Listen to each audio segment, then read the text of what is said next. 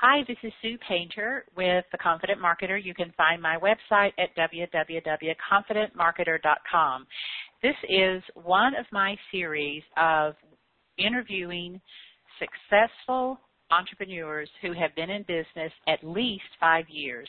And I picked that five-year mark because I know that at the five-year mark, you are here to stay. You know what it takes to keep your business going, and you probably have suffered through some growth pangs and have some really good tips to offer other people.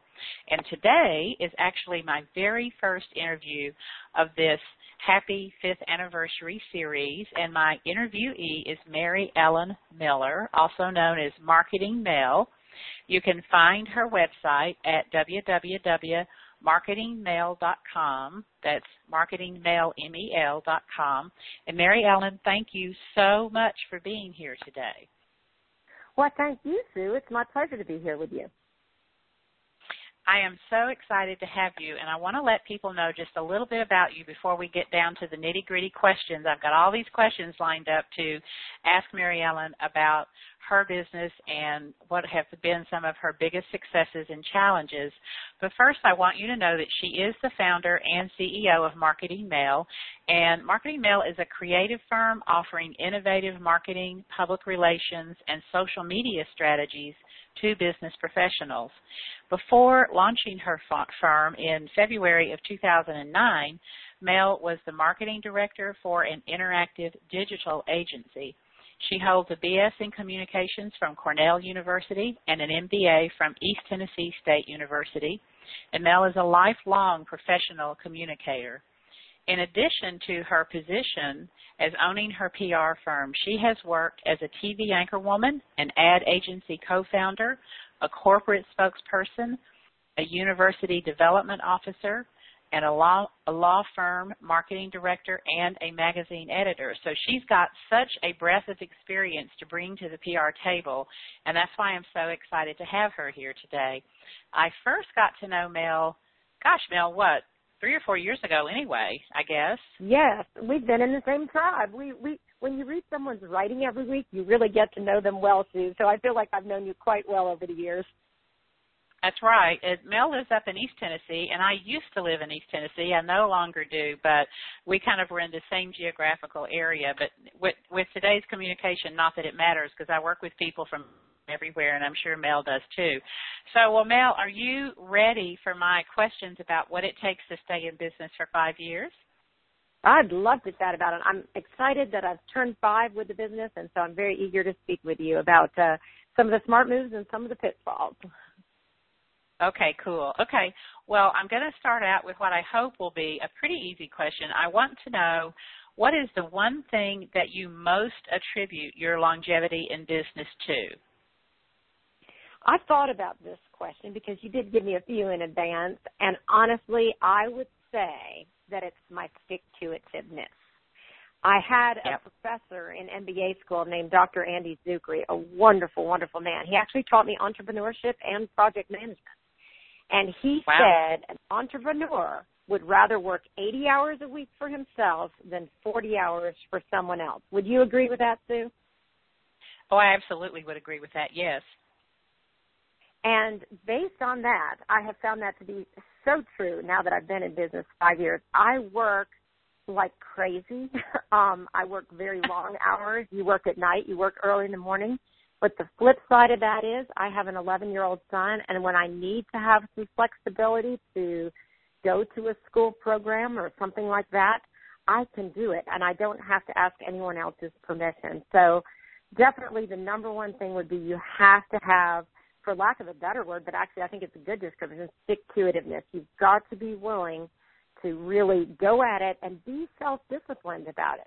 Some people, especially when you're starting out out of your home office, you know, people can be distracted with the laundry or this or that. One of the things I tell them is have a separate room with its own door that you can go in and close yourself off, and you are at the office. You are at work. I even put on makeup and jewelry and, and look nice when I go into that room because I want to have that professional image. As you know, I do a lot on personal branding, and I'm always aware of my own personal brand, and, and that is how others perceive you in the marketplace, whether it be digitally or in person. And when you're starting yeah. out, inevitably you're going to be at home uh, a little bit no matter what, even if you go and, and get a co-op type office, which is something I'm, I've also been uh, privy to in, in a wonderful way. I have a shared office type space with a, um, a community leader here that is involved in nonprofit communications, and they have space that I rent out or give them a monthly contribution actually, and then I use it on a space as needed basis.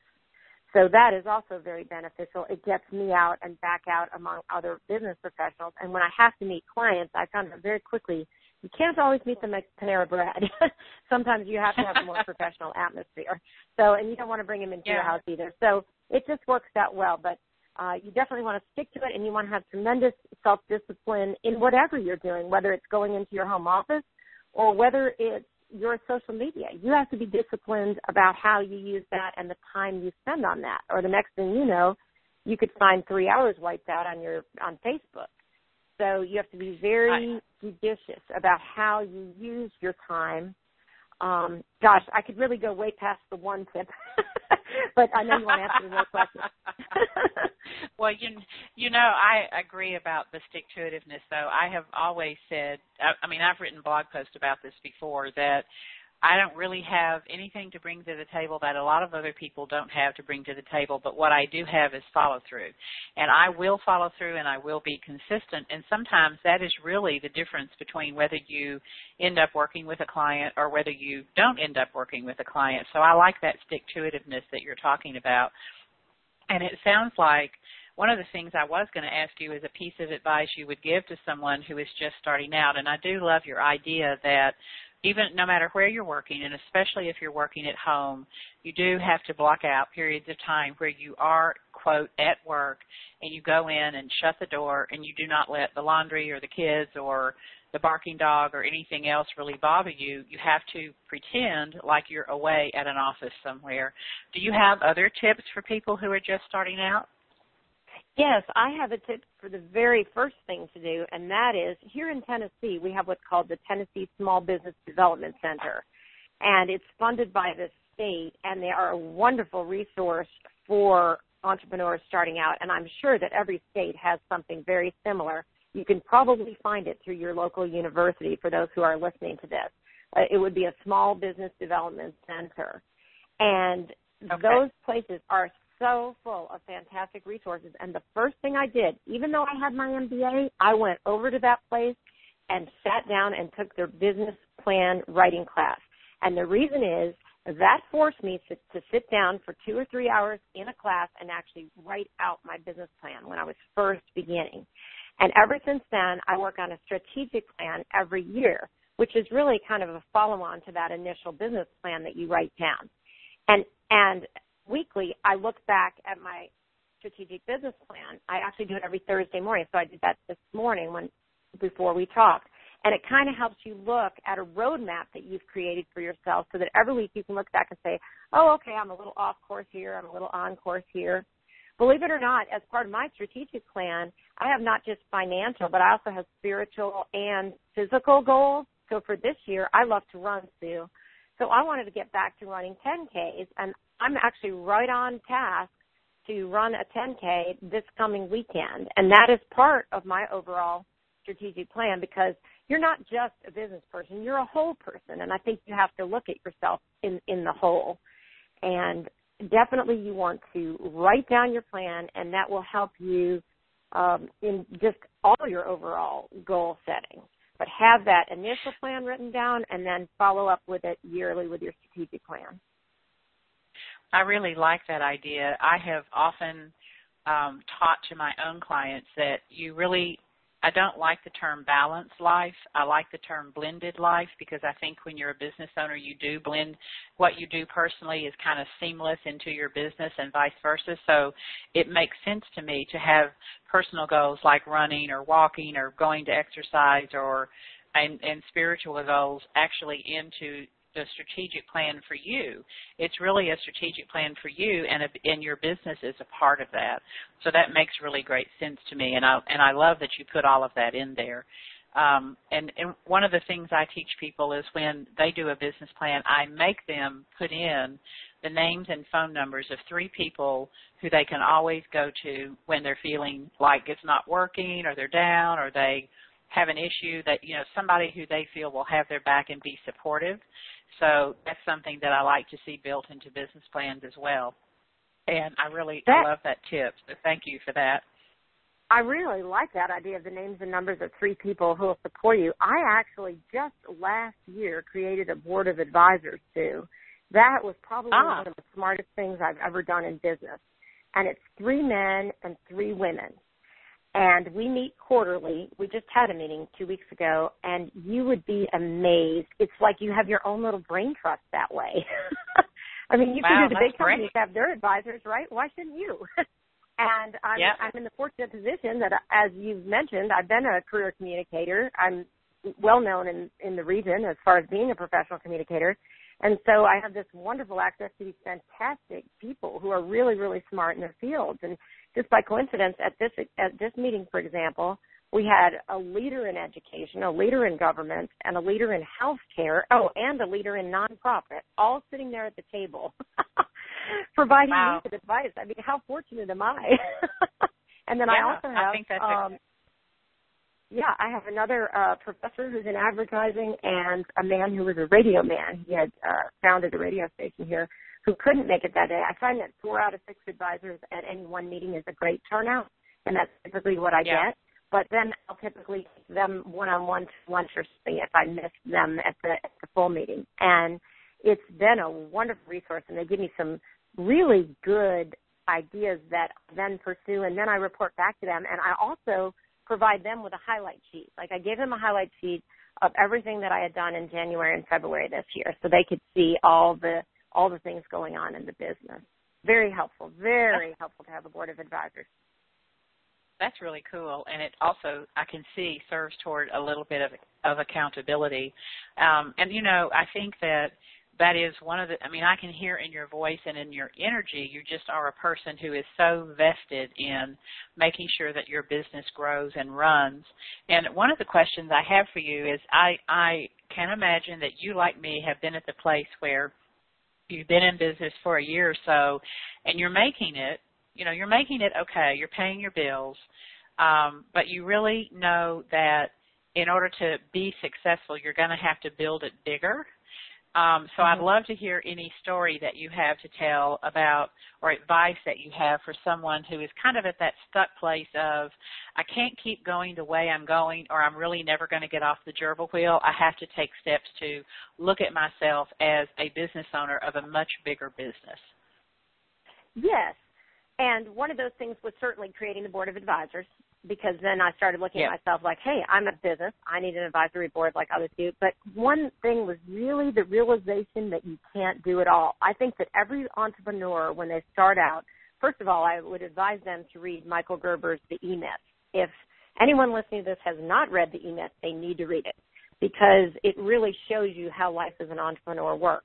But one of the things that you do is you think you can do it all. I think everybody thinks that when they start out, oh, I can do it all. Yeah. um, and he talks about that in the book, but you quickly realize you can't. And so you need to team up with other minds. In our case, you and I have been for several years in what's called the tribe. I, I, I think perhaps Jeff Jordan coined that phrase, but it's basically a group of others who are willing to support one another, who will read and comment on each other's blogs, who will help publicize the other person, because we truly are vested and believe in the other people in the tribe. That's one example of how you find others to support, and that's virtually.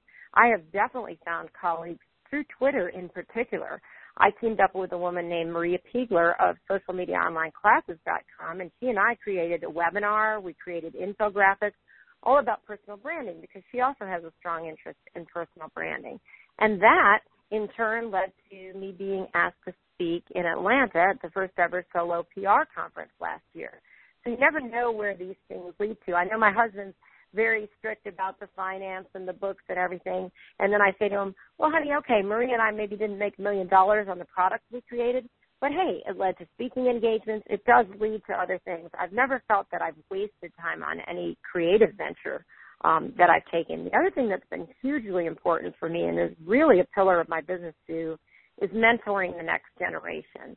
I just think it is so important to bring the upcoming generation of public relations professionals along.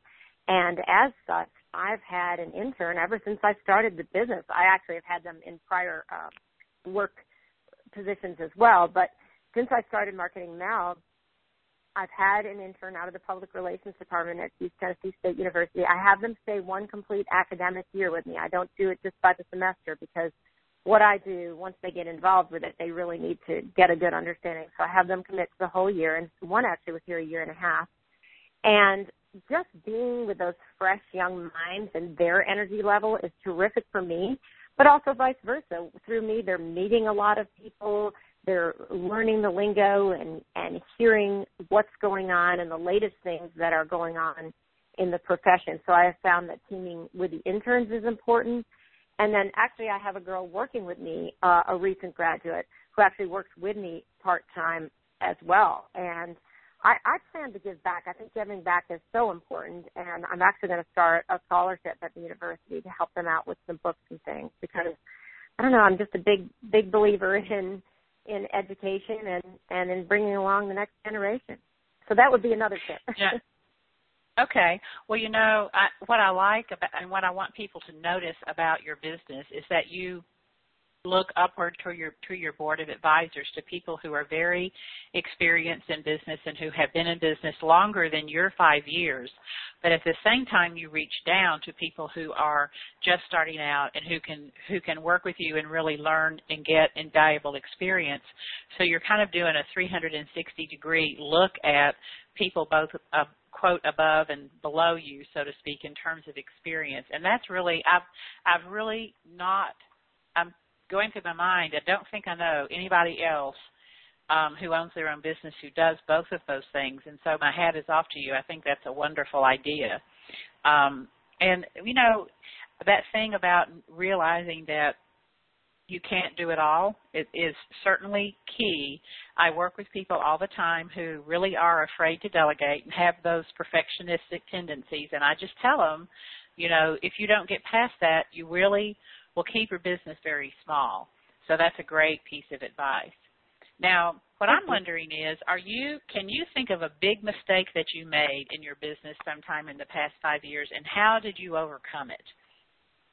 Well, I can definitely share a big mistake that I hope others won't do, and that was a reliance on third-party hosts. And by that, I'll give you a little uh, detail to that, and that is, my background is as a television and radio broadcaster. That was my initial, when I came out of school, I initially worked in upstate New York briefly, and then that's what brought me to Tennessee. I was the anchorwoman at the C B S affiliate here up in northeast Tennessee.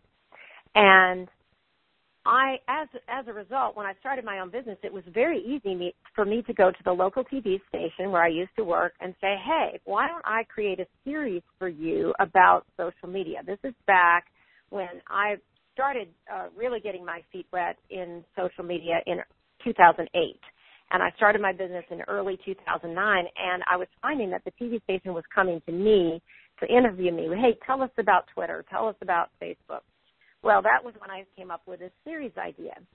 So I created a series, and it actually aired on the regular evening news called Social Media one oh one. They got me for free labor, someone who knew what she was doing, and I got the exposure yep. of being on the news for my business. So it was really a win-win. Well, what I did, Sue, that was such a major error, and I never dreamed this would happen, instead of taking that T V series and uploading it over to my own YouTube channel, I allowed it to remain on the server of the T V station, which that means I was relying on a third-party host. I wasn't putting it over on my own site. Well, you would never think the T V station server would go down, would you? You would never think you would lose that no. series, would you? I didn't. I really didn't. To me, that was like, you know, the New York Times going down or something. I just didn't think it would happen. Well, it did. They were bought out, oh. and something happened that they are unable to locate that series. I, I had it connected to my website, and I went on my website one day, and I'm like, why is this black? Why isn't this going to, you know, seeing me on T V? Well, I found out.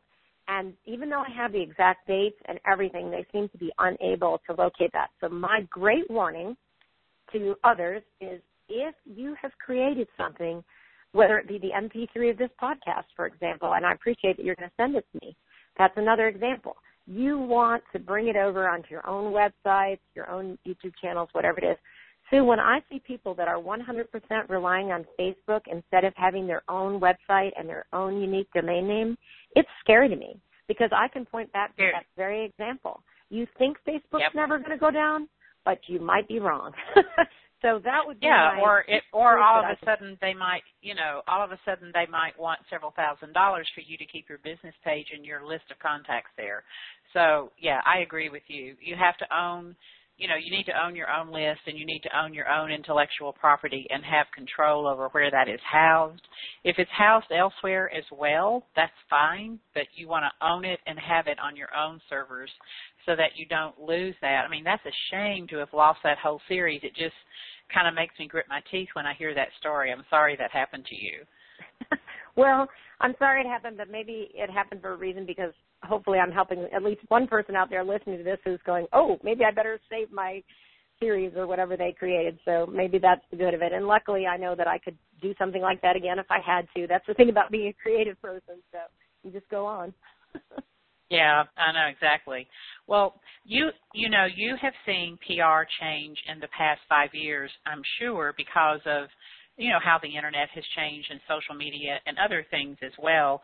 So I would love, I sometimes hear solo professionals with whom I work a lot say, you know, I really can't afford P R or I can't, I don't really even think I would benefit from what they view as kind of traditional P R. So could you speak a little bit to, if you are a solo professional and you have a client-based business, what are some of the things that a P R firm like yours can do for those people in today's market? Well, really, it's about spreading the word. And I still think that a press release works. I still think that a well-written press release put in the right hands, and now I've noticed that means more and more Uh, perhaps it's an internet presence or perhaps it's a blogger that you're going to. It's not necessarily always the traditional media, although traditional media still has its value.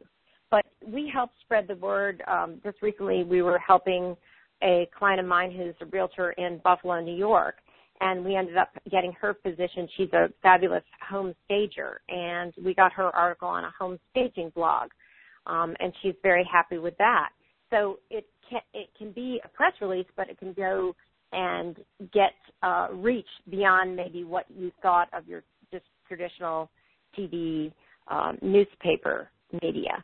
Um, I would say that public relations really helps you position yourself. I think that people listening can do it themselves a lot. If they're even a halfway decent writer, they can write something about themselves.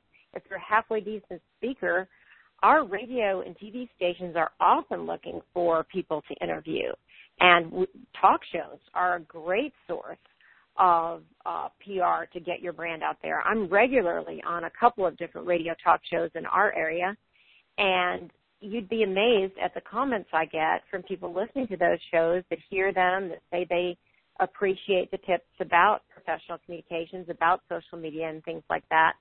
So I think that if you just put some thought into it yourself, um, there are ways to, to build your brand and boost your brand. Now, as a company, we really help build the brands and image of professional business people, in, particularly in our community.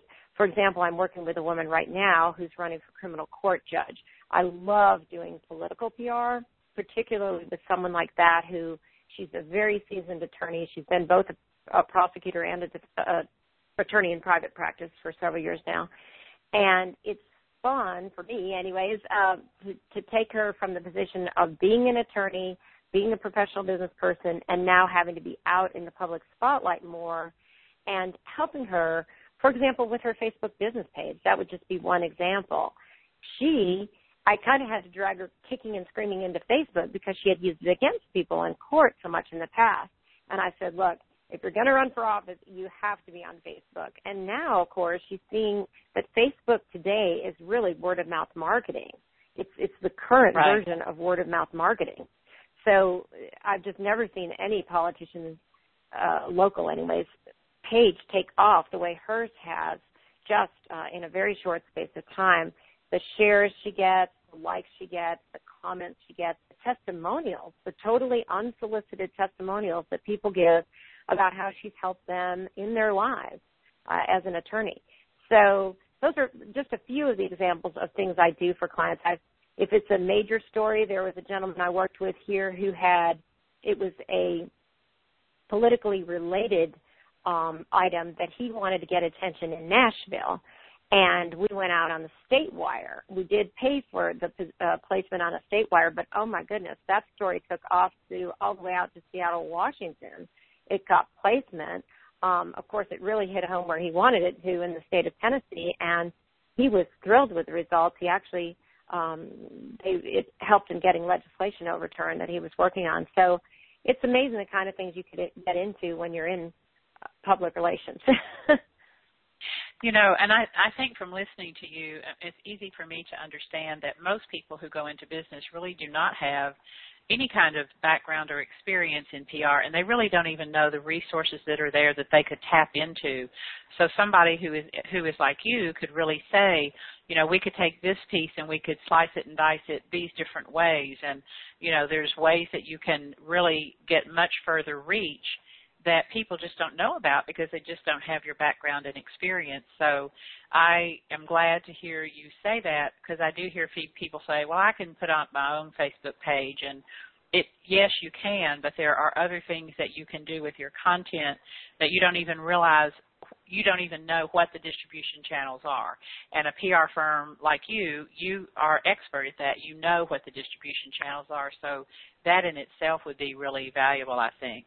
And, you know, I'm interested, too, about more and more I have been working with local service businesses, and, you know, they, many of them don't know much about Internet marketing, which is what my expertise is, but they also don't know much about how to build a presence for themselves in their local market. One of my very favorite quotes from the Ten Times Rule book by Grant Cardone is, you know, your, our, your problem with your business, you only really have one problem. It's not that you're not good at what you do. Your problem is obscurity. And you have to find a way to dig yourself out from being obscure if you're going to have a successful business. So um, I know that you in East Tennessee work with local businesses. And have you seen what they do in marketing change over the past years? Have you seen them go more to local events or to Internet marketing? Or what would you have as tips like for a local business, as a brick-and-mortar local business? I still absolutely believe in face-to-face marketing, and believe me, I'm a social media guru, as you know, and I think it's great. I love social media. It helps you build your brand out there and kind of establish continued name recognition. But there's such a transition now, too, with who you are online and who you are in person. That's why, again, I get back to the personal branding and the importance of it. I'll give you a quick example. Last night at a committee meeting for this attorney I was speaking of, another attorney was there. I had never met him in person before. He has a fabulous reputation, and I knew who he was. And he came up to me and said, I follow you on Twitter. And I looked at him, and I said, oh, I know who you are. Yes, you're a runner. So see how we even got back to a personal thing that he and I had talked a little bit on Twitter about running. So we were transitioning from that virtual relationship that we'd had now to a real face-to-face, and it worked very well. We kind of had that. We already had that little leg up that we knew something about each other in, in a positive manner. But the point is that we were meeting face-to-face, and that's what I would emphasize, Sue. I still believe that the Chamber of Commerce, for me here in Johnson City, I can assure you, is huge. It's very important. I never miss a chamber breakfast. We have over three hundred people that show up at seven in the morning here, and it is a fantastic business networking opportunity. The other thing is, uh, as I worked with my strategic planner, and she listened to how I make business contact. She said, do you realize it's so often people you know, you know in business that you're doing business with? And sometimes it takes someone hovering up at the outside at ten thousand feet up to tell you something like that. It doesn't just smack you in the face when you're in the middle of it. And she said, you really need to join Rotary. She was in Rotary. Ah. And I said, you are absolutely right. So um, I had been in a civic club prior to being an entrepreneur, and then I'd gotten away from it. That's one thing you can do. As an entrepreneur, you think, oh, I'm going to save money on dues or whatever. Well, I was yeah. so glad to return to a civic club. I returned to Rotary then, or actually joined Rotary um, in uh, just the beginning of this year. And I'm so glad within, well, within, this is a funny thing, the very first time they ended up not having a speaker and asked me to speak. So I immediately became a speaker in front of my peers, these business peers, right? Wow. Then yeah, that's great. Then within within two weeks, I had a concrete business lead and actually went up and met with one of the uh, gentlemen in the club companies. So, and even though I didn't get that particular business, what a great opportunity. I had a chance to pitch, um, made, met some great new people. You never know where that could lead, right? So that's right. Within just a, just a couple of weeks, by joining Rotary, I was able to Um, make those great business connections. So I really think things like those face-to-face civic clubs, chambers of commerce, um, I think that your professional organizations are important. I also regularly attend, I was a founding uh, member, in fact, of our Public Relations Society here. Those types of things are very important because you have to know the latest and greatest of what's going on in your profession. Does that help you? Yes, I think so, and I really want people to hear, especially if you are a local business and you do have a brick-and-mortar, uh, you know, you're a storefront, you've got a big brick-and-mortar entity, then you really do have to get out, just like I teach people, you've got to get out from behind the computer if you're going to build a business. You've also got to get out from behind your your office or your reception desk or whatever, and get out on the street and meet people who are also business people in your community. So I'm going to turn my attention to books for just a minute, Mel. We've mentioned a couple of books today. We've mentioned Gerber's The E-Myth book, which I agree with you. It's, it's a fabulous and a really good read for anyone who owns their own business. We've mentioned The Ten Times Rule by Grant Cardone, which is one of my favorite, favorite books because he takes such a no-excuses, blunt approach to what it takes to really get a very successful Uh, business behind you. But I also want to mention that you are writing a book and that you are willing to give the people who are listening to this a couple of the chapters of your book and uh, let them have a little preview.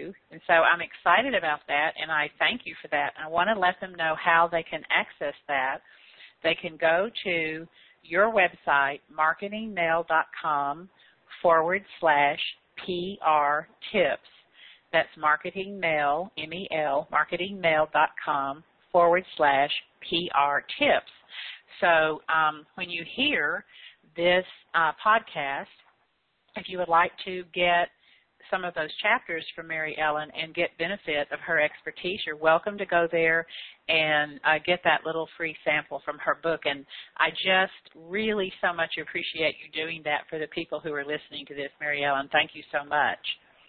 Oh, well, thank you, and I'm delighted to share it. Yes, I'm hard at work on my book called eighty-eight Marketing Tips from a Marketing P R Pro, and I'm happy to share the first four tips from that book with people for free. I'll, ha- I'll provide it as a free download on my website.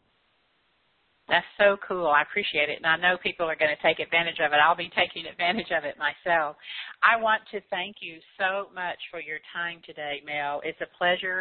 You know, we, we talk via we chat via Facebook uh, now and then, but it's a real pleasure to have you um, on this on the phone line with me today and doing this interview. I really appreciate your willingness to share your expertise, and I think really that generosity in business goes a long way, and that's one of the reasons you have been in business five years. And I want to tell you happy birthday to Marketing Mel, and, and I'm so happy for you that you've met that magical five-year mark. Thank you so much, Sue. I really appreciate you having me on your show. Okay. You take care. Bye-bye. Bye-bye. The moderator has left the conference.